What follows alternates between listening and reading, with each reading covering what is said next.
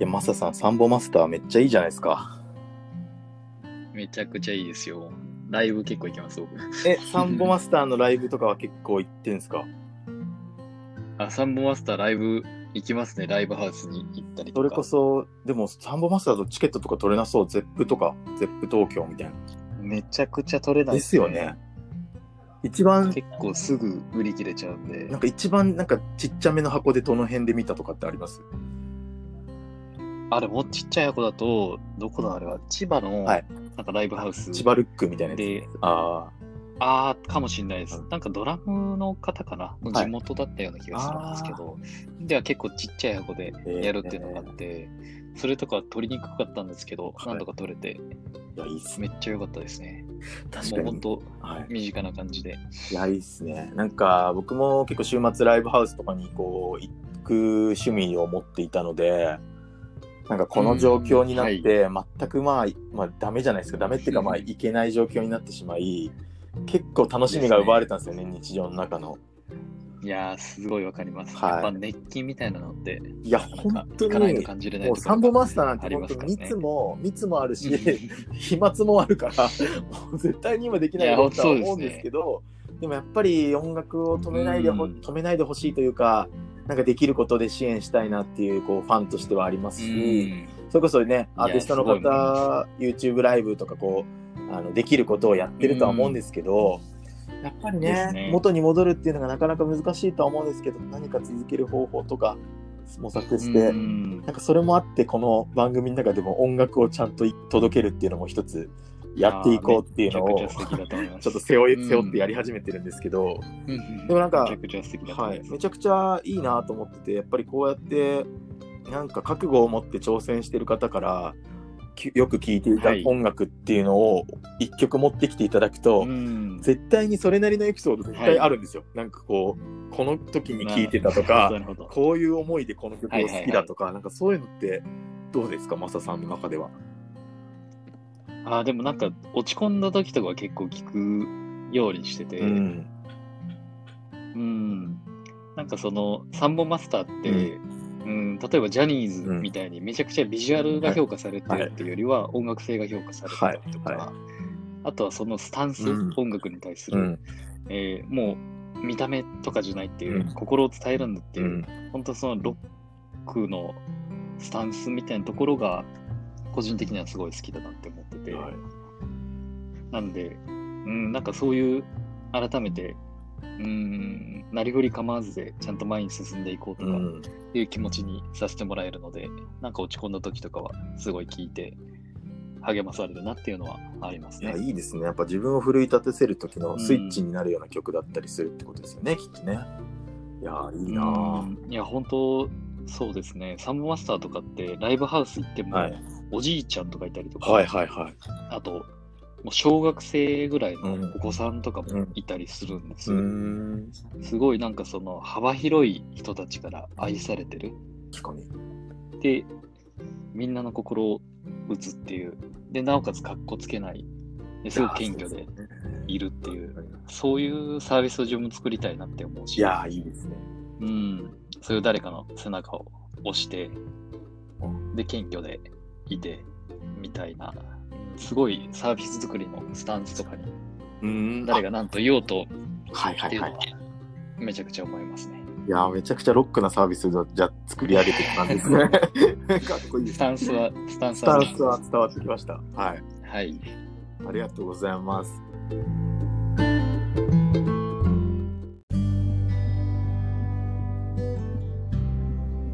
今のサービスに至るところの思いみたいなの少しちょっと聞いてきたところではあるんですが、改めてその今取り組まれているそのサービスについての簡単なご紹介と、なんかどういう実体験というか原体験があってそのサービスに至ったかみたいなところをちょっと深くお聞かせいただければと思います。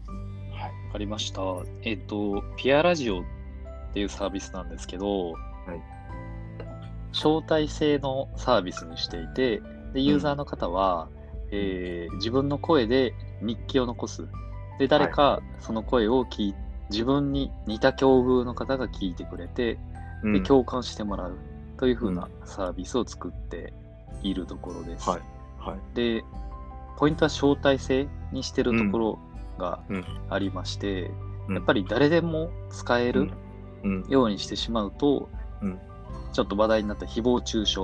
みたいなこともすごく起きやすくなってしまうなと思っています。で、僕たちの会社のビジョンとしては、本の居場所を作ろうというのを掲げてやっていまして、でその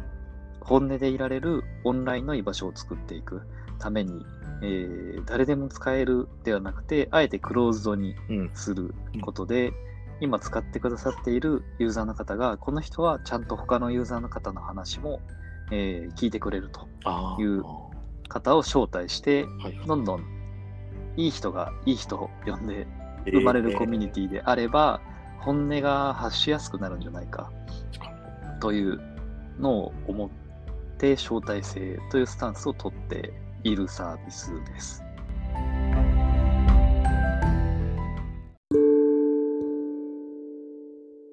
実際使ってる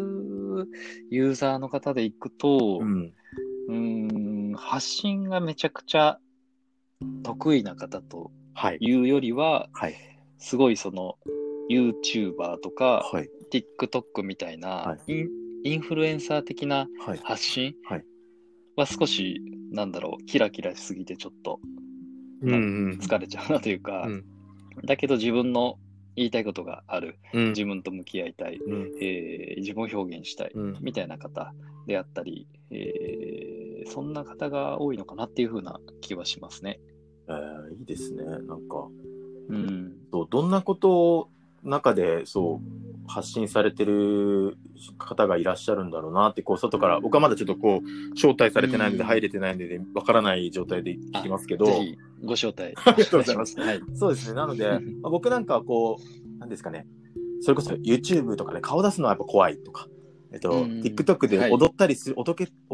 るのはちょっと恥ずかしいとか、なんかそういう状況もあって、でもなんか声ならなんか本音でいられるなって思って結構始めてるとこはありまして、こういうサービスとかこう使いながら、なんでなんかそこに結構難しい気持ちはお持ちなんだろうなと思いつつも、やっぱりクローズドで言った時に、反応が返ってくるって喜びもきっとあるんですかね。その狭い空間の中だけど自分のことを見てくれてる人が何人かいるっていうだけでもなんか、そうですね。どうなんだろうと思って。こうそうですね、大きくはそのユーザーの投稿パターン2パターンありまして、で1パターンは日記を残すパターン、声で日記を残していて、で確かに他のユーザーの方が反応してくれるのもすごく嬉しいというふうには、声は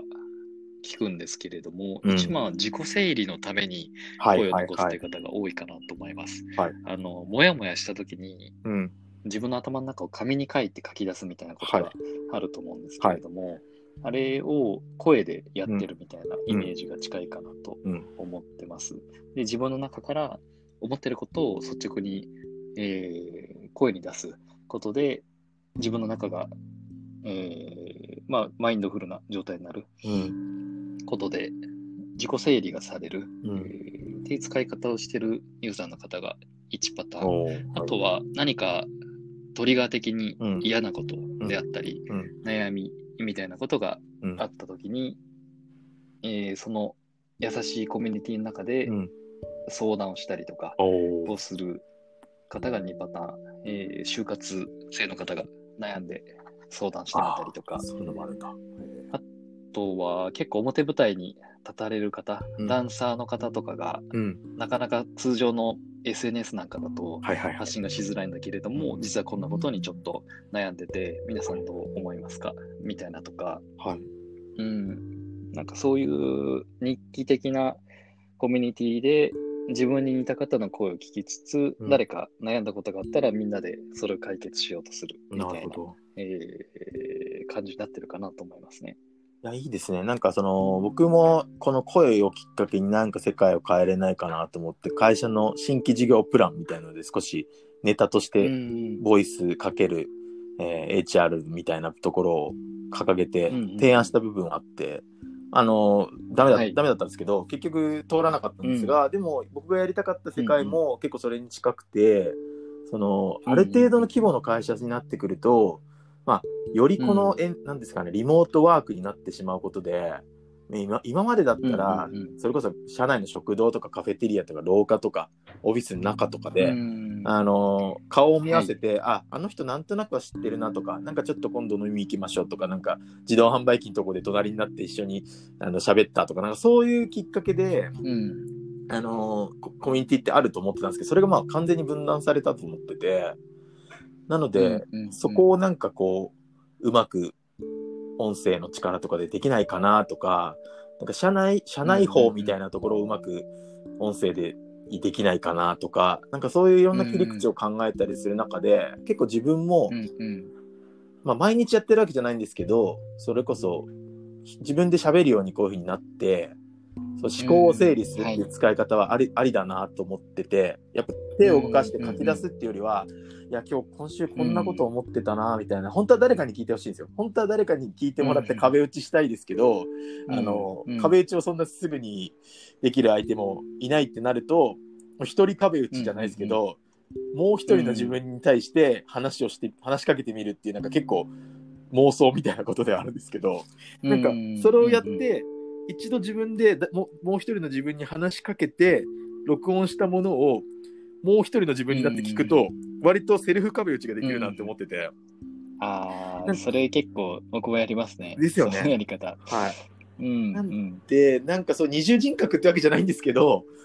そんなことを思ってたんだみたいなのを客観的になんか自分の声を通して聞くというか、それ面白いなと思ってたんですよね。なのでそれをさらに第三者が聞いて、なんかコメントくれたりとか助言してくれたりっていうのは、なんかいい世界観な気がすると思って、なんかいい展開があるといいなと思いますね。それこそマネタイズの方法って結構難しそうだなってぶっちゃけ感じてはいるんですけど、なんかそこをなんか乗り換えで何か突破口があるといいよねっていうのは、すごいなんか勝手ながら応援させていただこうかなっていうふうには思っております。ありがとうございます。ありがとうございます。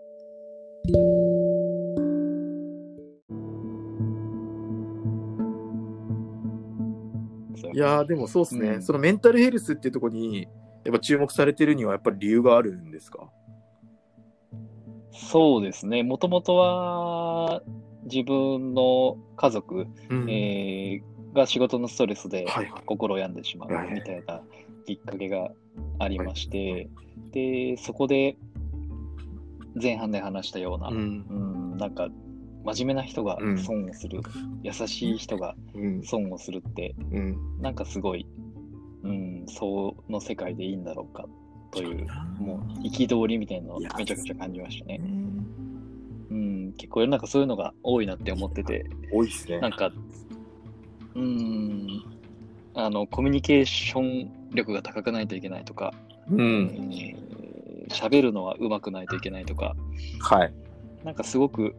マッチョイズムがやっぱり多いなと思って、まあそれは資本主義の世の中なんで仕方ないと思いますし、それ自体を否定するわけではないんですけど、ずっとそれであり続けるっていうのはすごく人間は苦しいんだろうなと思って、なんかお互いがお互いに結構厳しいじゃないですか。厳しいっすよね。うまくやらないといけないみたいな、失敗が許されないみたいなのって、なんかそれこそ本当に AI にとってからあれるんじゃないかなと思ってて。そうですね、確かに失敗しないのは AI だろうみたいなね。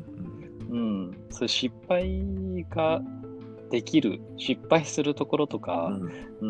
ちょっと弱い部分とかが人間らしさになってくるんじゃないかなっていうふうに思っていて、そういう場所をちゃんと作ってあげないと、本当みんな機械みたいになって、結局機械かどうかみたいなところでいくと、人間よりも機械の方がそれは強いので、なんかちゃんとそういう人間らしさみたいなところ、人間らしさ弱さにあるんじゃないかなと思って、そういう場所が必要になるんじゃないかなっていうふうに個人的には思っているって感じですね。なんか面白いですね、AI 関連の新規事業をやってたのに AI に対してのそういう思いがあるっていうのは、またやっぱ経験したからみたいなところあるんですか？その AI の部分をよく見て仕事をされてたから、そういうわけではないですね。まあめちゃくちゃそれは感じましたね。そうですね、その不満のデータ集めてデータ解析をして、でその不満データを元に作った AI のモデルを企業に売るみたいなことをしてるんですけど、なんかその時に企業の集まった、問い合わせのデータ解析をしますっていうので、確かに業務効率化は図れるかなっていうふうには思うけれども、その先に何があるんだろうなっていうのはすごく思ってはいて、めちゃくちゃそこは、AI 関連の仕事をしてたからこそ、より便利になる、より効率化される、その先は結局経済がより回っていくっていうところしかなくて、なんかすごい、その先に何があるんだろうっていうのは結構思っちゃいましたね。ああ、いいっすね。なんか確かにその、それこそ要点まとめて喋れよとか、なんか平気で言うじゃないですか、みんな。なんか、いや、それで結論は。本当それです。いや、要点まとまってないけど、もやもやした思いを吐き出させてくれっていう仲間だろっていう、そういうのは、社内の人とかに対して思いますよね。そうそう、なんかそこなんですよね、本当。まとまってない言葉こそ自分らしい言葉だと思うんですけど、そこが言える場所ってやっぱないですよね、もちろん。結構、音声系のそのサービスなんかでも、どうしても発信が主になってしまうと、なかなかそういうグダグダしたことって言いづらかったりとか、まとまってないことって言いづらかったりするので、なんかそういう発信じゃなくて、内省的な声の使い方をするような場所っていうのが作れるといいなっていうふうに、僕自身がすごくあるといいなみたいなのは思ってたりしたので、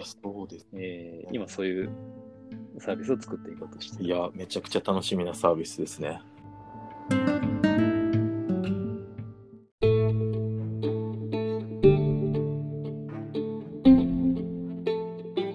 展開していく予定のなんか新たな機能なのか、新たなさ、なんかキャンペーンなのか、なんかそんなのって控えてたりするんですか？直近で一番大きなニュースとしては、7月か8頭ぐらいにアップストアにアプリを公開するっていうのが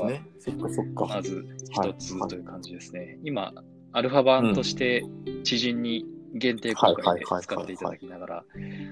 走ってきてっていう感じで、大体まあ半年ぐらいですかね、で1000投稿ぐらい皆さん声を残してくれて、結構使ってくれるんだなとか、あとユーザー同士で割と、コミュニティが作られるんだなっていうのが感じられたので、ちゃんともう少し、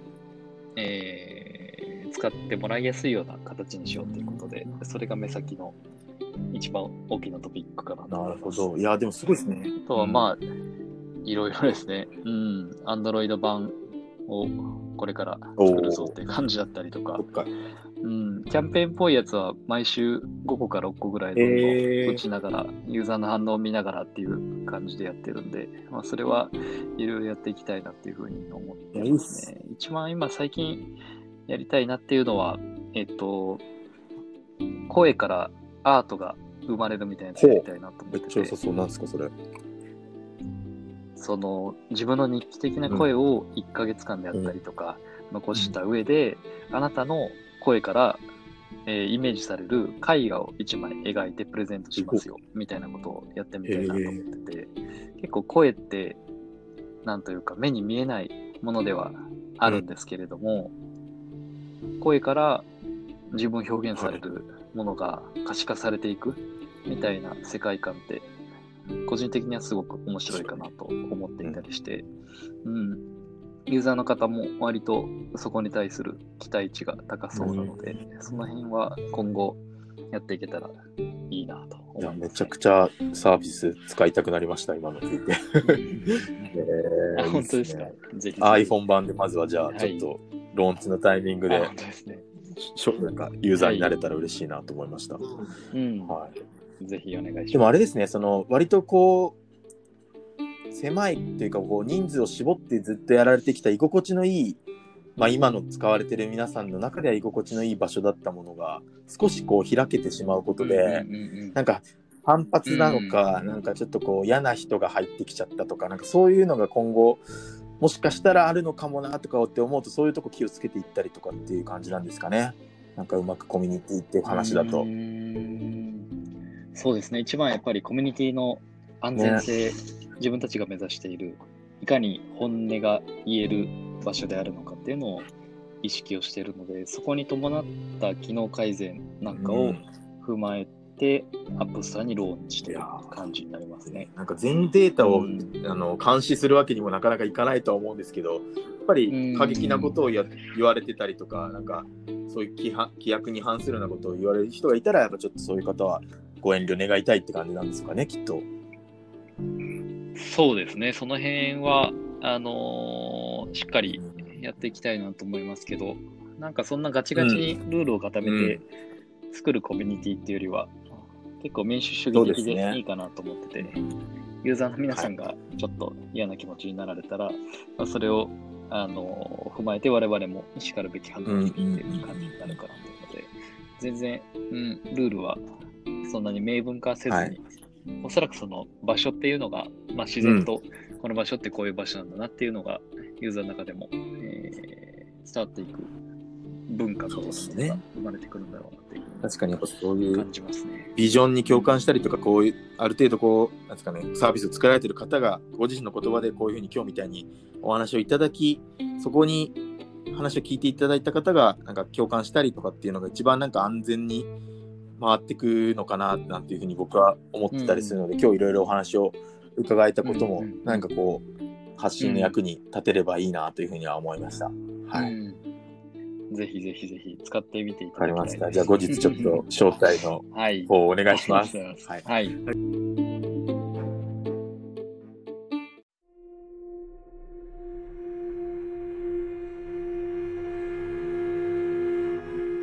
ありがとうございます。ぜひぜひ。なので今日も、2回にわたってですね、お話いろいろ伺ってまいりましたが、ちょっと今後の活躍はますます、応援したいというところではありますが、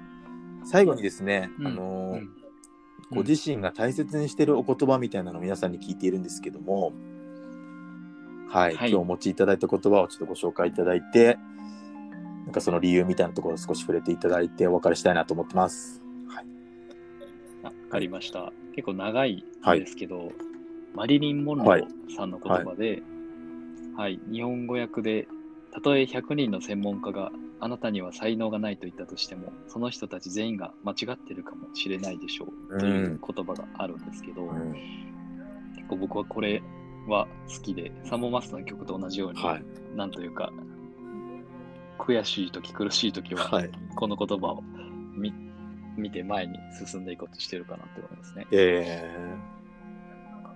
いいですね。なんかこれどういうふうなきっかけで知ったんですか、この言葉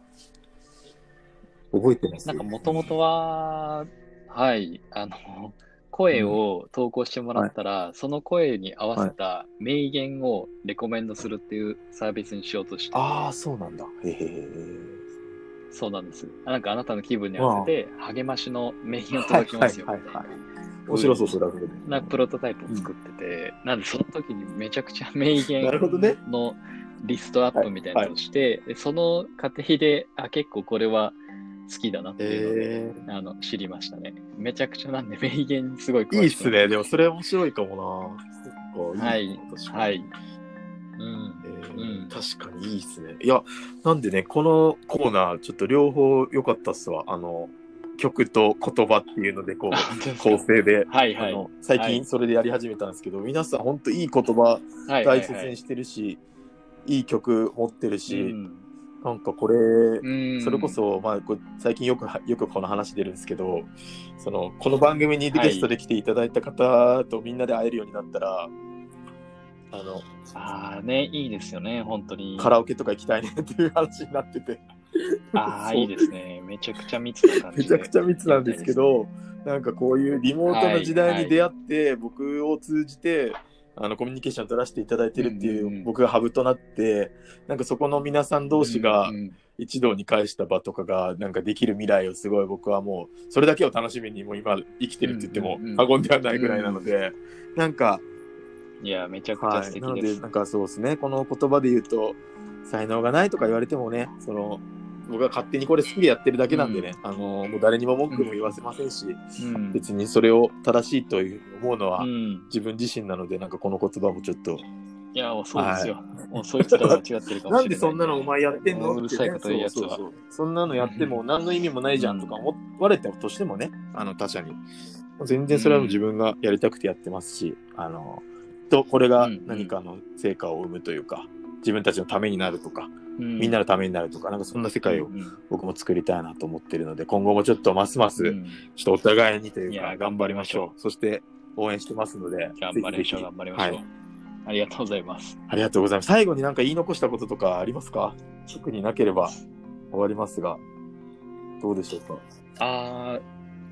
そうですね。ぜひぜひ、最後まで聞いていただいて興味持ってくださった方いらっしゃったら、はい、アプリ使ってみていただきたいなと思っておりますので、ご連絡いただけたら招待コードとかを発行させていただくのでおっしゃっていただければと思います。わかりました。なんかお問い合わせ先とかって決まってたりするんですか、はい、サイトの中にあったりするんですか？ツイッターで DM とかもらえると結構気軽に問い合わせ、はい、でもそれだと DM しづらいかな。問い合わせフォームとかもあるんで、どっちも送っときますね。後でリンクとかに貼っといてもらったら、じゃあ僕の方からもご案内できる範囲でご協力いたします。はい、はいはいありがとうございます。すごい楽しい時間はあっという間でした。はい、ありがとうございます。はい、ちょっとね、シミネーが期待した夫婦の話とかこう、もうちょっと深掘りすればよかったなって今になって反省し始めてるんですけど、